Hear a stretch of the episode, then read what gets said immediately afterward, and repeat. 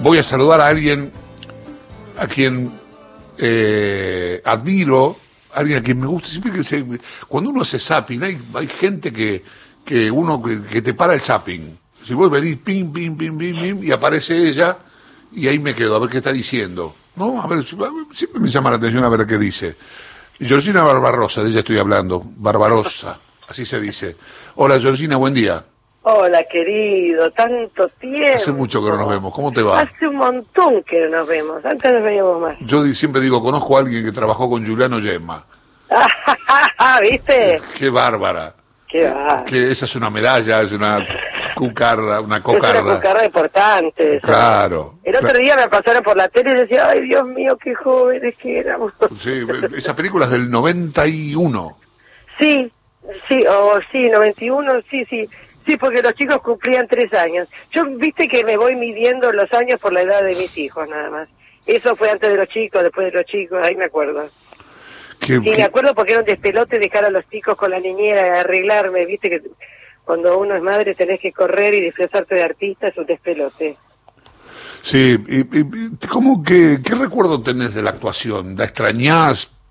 Este, ¿Te gustaría volver a actuar, digamos? O, Bueno, o- estuve este verano actuando. Sí, eh, ah, claro. Estuve, estuve con Flavio Mendoza haciendo el mejor espectáculo que hice en mi Mirá vida. vos. No, no, me, me refería a esto, a este tipo de películas y estas Ah, películas, cosas. sí. El, Claro. año pasado, el, el año pasado o el anteaño pasado. No sé, con esto del COVID uno está medio tarado. Sí, sí. Eh, el anteaño pasado filmamos una película increíble que se llamó El Kiosco, con dos mangos, ¿no? Este con un director Nobel, una obra una divina, llamó El Kiosco, con Pablo Echarri, que era el, el- protagonista. Una historia bellísima, bellísima, bellísima. Yo había trabajado con Pablo Pérez y este en, en Ciegas Citas, una cosa que hice con Muriel Santana para ganar siete. Y me acuerdo que, que ya en ese momento, al poco tiempo, me presentó este libro y después desapareció. Y al poco tiempo vuelve a aparecer con el kiosco y le digo, pero yo- este, este, este guion ya lo leí. Mira Claro. que uno lee guiones en la vida, ¿viste? Pero este me había parecido fabuloso. Mirá este, tal es así que vos sabés que el hermano de Mirta hizo, hizo un paneo Ah, mira. hizo una participación, sí, sí, sí, sí. Este, viste que era, era amante del cine. Sí, sí, sí, Y sí. este y, y hace de una pareja de, de unos viejitos que entraban a comprar al kiosco. Y yo hacía una suegra, la suegra de Pablo Cherry, una yegua, un personaje fantástico, era malísima, desagradable. Me encantó, me encantó hacerlo. Extraño, sí, extraño la ficción, extraño hacer novelas. El otro día hablaba con, con Estebanés, viste que Sebastián se quemó la cara, pobrecito, Sí, sí, sí. Sí, sí, leí, leí. haciendo un asado. Eso le pasa por trucho, por hacer asados. Con, con esas cosas que, que en sí decía hay que tener cuidado. hay que tener cuidado. Y Eh. se extraña mucho, este, el otro día hablaba con la Piquio, bueno, uno ahora con este tema de la muerte de mi mamá, me ha hablado con tanta gente, pero con la Piquio cada dos por tres hablo, porque hemos trabajado juntas en el teatro, y hablábamos de esto, ¿no? De las ganas de, de encontrarnos en el escenario, y de actuar, y de hacer cosas. Y se extraña mucho, se extraña. Mira que Independientemente. yo doy clases sí, por Zoom, Sí, sí. y este y ayer nuestros alumnos doy con Dieguito Rinaldi y nuestros alumnos nos hicieron unos regalos para el día de la primavera actuaciones y grabaciones y cosas este es, es- bueno es, es esta nueva esta nueva modalidad que uno tiene que, que adaptarse pero no quiero dejar de perder el teatro eh, Claro. Chago, ¿entendés? Es, es algo que es tan especial, es tan especial la, la, la, la ficción.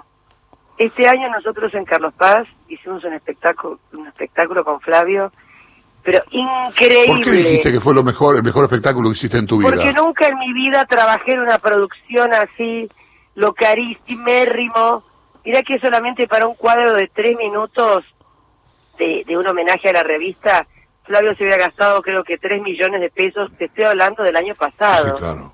Para- porque todos salíamos con plumas, bailarines y bailarinas, ¿eh? o sea, todos, todos, todos, todos, era un cuadro de plumas rosas y grises.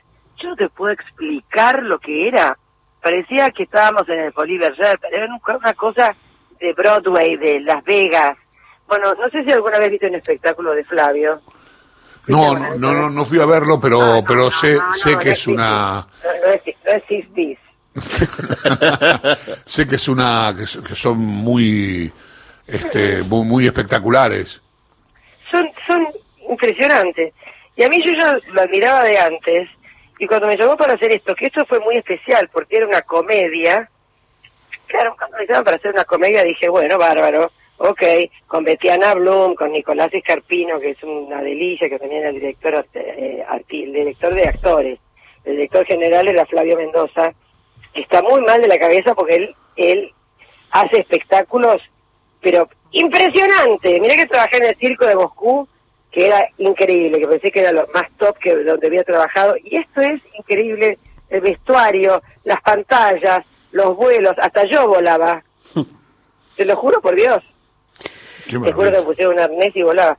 Así que bueno, nosotros nos fuimos, terminó la, temporada el 8 de marzo y, y nos fuimos pensando que volvíamos ahora después de Semana Santa a trabajar en el teatro. Georgina, sí, Horacio Marmurek te saluda, ¿cómo estás? Te quiero contar esto, que Flavio tuvo que ganar un departamento para pagar los sueldos que debía y a la gente del circo, y preparó el Broadway, que ya está listo, levantó todas las alfombras, tiene todo el protocolo, tiene todo, todo, todo, o sea que si nos dicen mañana, ustedes pueden empezar a trabajar, todos volvemos, ¿entendés? Uh lo que ha gastado fortunas para poder reacondicionar el Broadway. Iba por ahí un poco esto porque sabía que Flavio está dando vueltas por ahí diciendo yo estoy listo, estoy preparado, hay, hay mucho de esto eh, dando vueltas por ahí en esta idea de de, de, volver a los teatros. El tema es, eh, como viene viéndose en otras partes del mundo, la gente vuelve a los teatros y en algunos casos vuelve con mucho miedo y, y, es siempre eh, con menos gente, ¿no? A, vos me imagino que las ganas también no te deben sacar la, la precaución. No, no, no, no, no solamente de precaución, sino que sabemos los que vamos a hacer teatro que vamos a ganar muchísimo menos, porque va a haber muchísimo menos gente si ganamos, ¿entendés? Porque van a ser todos dos mangos y todo va a ser porcentaje, este, o sea, pero las ganas que tenemos los artistas de volver al escenario, este, tomando todos los recaudos, obviamente, eh, eso es algo que va más más allá, es más más fuerte, ¿viste? Cuando es, es tu pasión, ¿no? ¿Cómo califica? que han llegado estas cosas del Zoom y todo esto para quedarse. Yo creo que algo de eso hay, ¿no? Eh, no sé cómo te llevas con eso, sí por las clases y entiendo, y también por esto que vas a hacer el próximo 4 de octubre. Ay, gracias, mi amor, que me das el pie. Si no soy capaz de hablar, cortar y no hablar nada. Te estaba buscando, déjame llegar. Vos, vos, vos, relajá que estás en buena mano. y sí, chicos, uno tiene que, que ayornarse y ver qué hace. Este, cuando me dijeron de dar las clases por Zoom, yo dije, uy, va a ser un bodrio, no, ¿cómo vas a dar una clase de teatro por Zoom? Déjenme hinchar.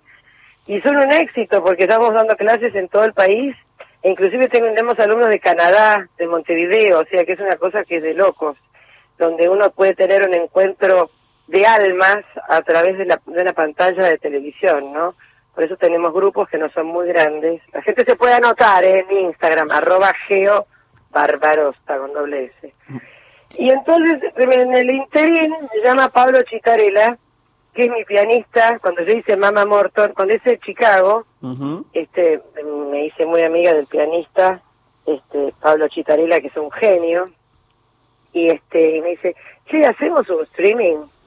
Y le digo, uy, ¿te parece? Dale. Y, y empezamos a elegir canciones muy divertidas, todo un repertorio que me representa, donde hablo de, mi vida y cuento y, tangos muy, los, tangos divertidos, los tangos de la crisis del 30, que no cambió nada, chicos, no cambió nada. Porque hay tangos que, que Discepolo y todos los grandes escribían para las, las diosas del humor, para Tita Merelo, para Sofía Bozán. Bueno, esos tangos divertidos, más músicas de comedia musical, más canciones de María Elena Walsh, toda una mezcla y entonces eh, elegimos un repertorio muy copado, donde la gente lo va a pasar muy bien, y donde tengo la presentación de mi sobrina, Lucía Barbarosa, que es mi, vino, bueno, es la hija de mi hermano y vino a estudiar teatro hace tres años y vive conmigo. Así que es mi polla, la vamos a presentar ahora en sociedad, viste, como a los 15, bueno, la vamos a presentar en el streaming que lo vamos a hacer en el picadero. Mira, y es el, el picadero, el picadero con protocolos que arriba del escenario eso se puede hacer.